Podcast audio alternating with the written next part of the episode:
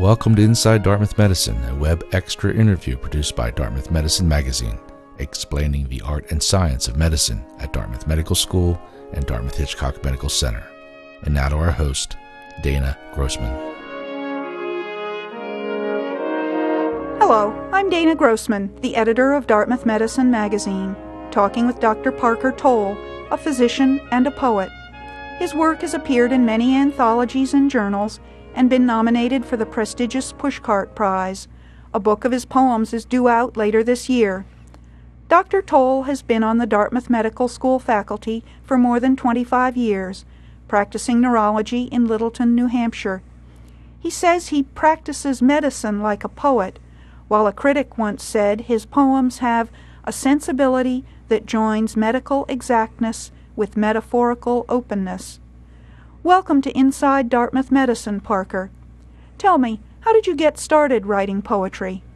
Dana, I was a reader, number two in my high school class, after Mary Miles, who became a writer, now deceased. Bill Matthews, some years ago at the Frost Place in Franconia, said that poets have three imperatives to read, to read, and to read.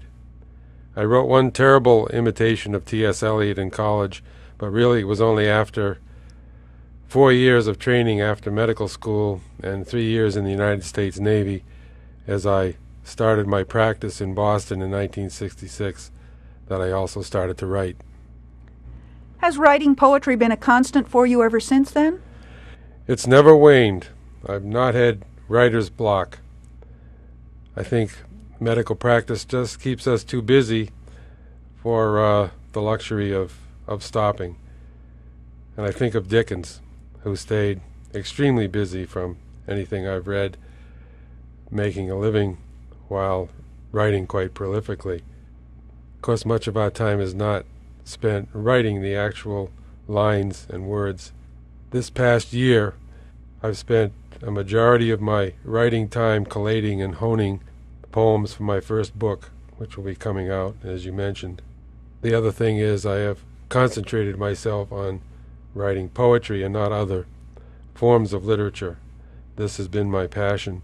On my uh, graduation reading from my MFA program at Vermont College in 1989, a young uh, woman and classmate came up to me and blurted, Do you write short stories?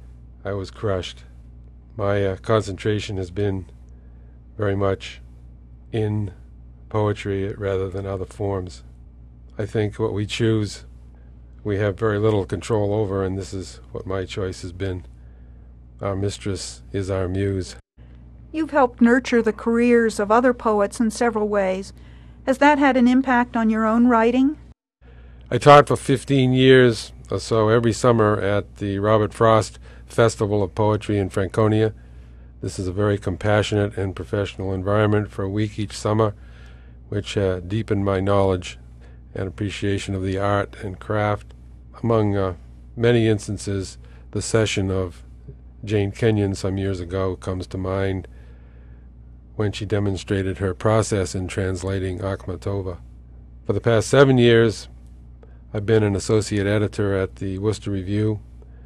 I was fortunate enough to come in contact with many fine literary figures, known and unknown, editing special issues on Frank O'Hara and with Dartmouth English professor Cleopatra Mathis on Stanley Kunitz in celebration of his 100 years of life. Both of these poets uh, grew up in Worcester, Massachusetts. I must give you the quotation we discovered by W. H. Auden about Stanley.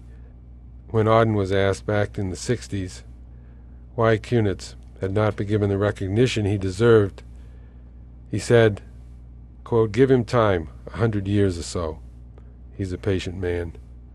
Unquote. Antiquity is on my mind these days. My mother just celebrated her hundred years with wits intact just this past Sunday, as Stanley did in 2005. One of your poems was recently included in National Public Radio's Writer's Almanac. How did it feel to hear your work read by Garrison Keillor? Reading the notice on my email was like reading my acceptance letter to medical school. He reads well. He did botch the pronunciation of my name. I was pleased with his reading, but I don't think we are ever completely satisfied with our own work, whoever reads it. The striving never ends. He picked up cases from an anthology called Body Language Poems of the Medical Training Experience, which just came out in November from Boa Editions. I strongly recommend the book, edited by two residents and a staff physician at the medical school in Rochester, New York. How do you work on your poetry? Is it a little bit every day or in concentrated sessions? And how do you know when a given poem is finished? It's not unusual for me to publish a poem I have worked on off and on for 20 years or more. Poems of mine that you see in print or that I read in public are almost universally several years old. This varies from poet to poet. Dylan Thomas' poems came off his pen finished, but he might do just a very few lines in one day. I work most evenings like Kunitz, often late. I spend more time on weekends and vacations. In terms of a poem being finished, enjoy the quote that Ellen Bryant Voigt made when someone asked her when she knew that a poem was finished. She replied, Honey, when you stop revising, you're dead. Do you think physicians bring anything special to the crafting of poetry? We entertain the encounter between art and science. In neurology, we must face up to the issues of mind and brain. Ethical dilemmas are hovering over us as they are over cultural figures. Society may be looking to us for leadership. Others must say how well we respond. Life and death embody our arena as they do that of the artist.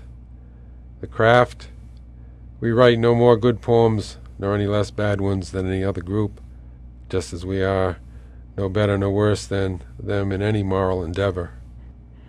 Do you feel that writing poetry has affected the way you practice medicine?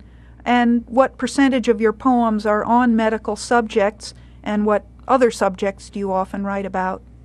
Writing poems and studying their language has helped me to express myself to patients and understand their expressions to me. Is not language a defining characteristic of human beings? Because of confidentiality issues, I write very few medical poems, less than 5% of my output. Sometimes I have gotten permission from patients to publish, even written permission. The chief icons of my existence are mountains. The whole final section of my poetry manuscript, which will be published this year, addresses the mountain landscape. When the interviewing panel at uh, the University of Vermont College of Medicine asked why I wanted to go to the school, I answered in two words the mountains. And I believe that was why I was accepted. Other prominent topics in my manuscript are family and friends, grief, and loss. Who are your favorite poets both historical and contemporary? I was strictly average as an English major in college, so I didn't secure popular, fashionable seminars like the novel or the 20th century poets. I got old timers, and I'm very grateful for that. Horace is a great stimulator to write. So is the mid 20th century New York poet Frank O'Hara.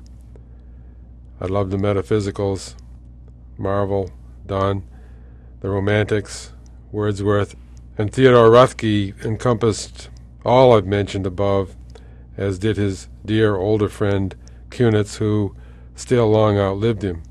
Yeats' Second Coming is for me another of the great poems of our language, starting turning and turning in the widening gyre. The falcon cannot hear the falconer.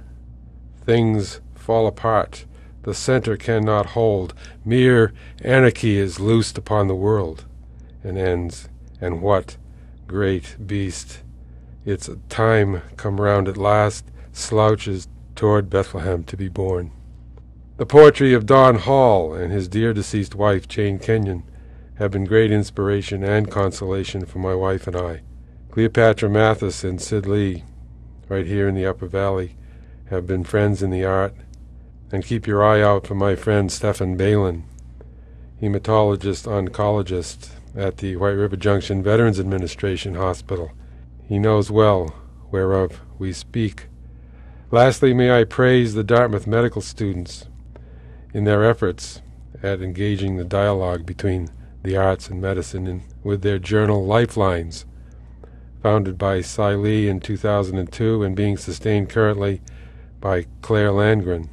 The floodgates are opened. I'm delighted to hear you mention Yeats as one of your favorites because he's one of mine too. Uh, Lake Isle of Innisfree is one of the ones that I love. Um, you're a neurologist.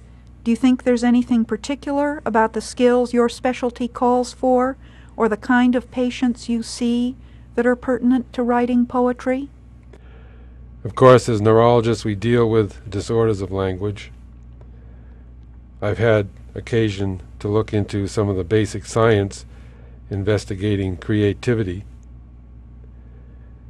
This is a mine and a morass, but absolutely fascinating. I'd like to refer you to an op-ed column by David Brooks in the New York Times last March, in which he lists nine areas of endeavor in which undergraduate students are well advised by a pool of Brooks friends and colleagues to engage in between matriculation and graduation. One was neuroscience. What has been the reaction of patients and colleagues when they've learned that you write poetry? Stunned vapor. Honestly, that's unfair. Alex Reeves, former chairman of neurology, was very supportive. But my COOP lecture at the medical center in 1998 was not well attended. I ask the few patients who bring up poetry if they write, and if so, I ask them if they would copy some of their poems for me. We dialogue in a meaningful way. The Poetry Club is devoted, but it is small. Poetry is not a methodology or a therapy. It's an inner need. As A.R. Ammons says in a taped interview for the Modern Poetry Association, if they can't help but write, this is Rilke's advice, and it's the best I've ever heard. If you can't help it, then do it with all your heart.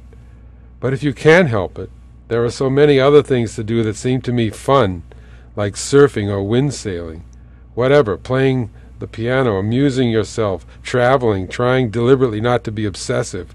Why not have a few friends, be with people? Why be holed up in a little room ticking away by yourself, obsessively picking at your own liver forever? But if you have no choice, if you must do that, then there are certain very high pleasures that can come once in a while along with all the agony. I think they are perhaps worth it.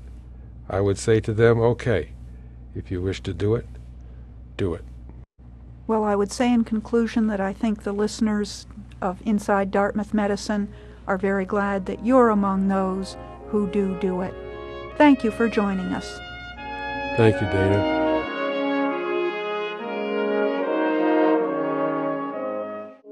This has been a copyrighted production of Dartmouth Medicine Magazine. The views expressed here are those of the participants and do not necessarily represent the views of Dartmouth Medical School or Dartmouth Hitchcock Medical Center. To comment on this interview or to learn more about Dartmouth Medicine, visit us online at dartmed.dartmouth.edu.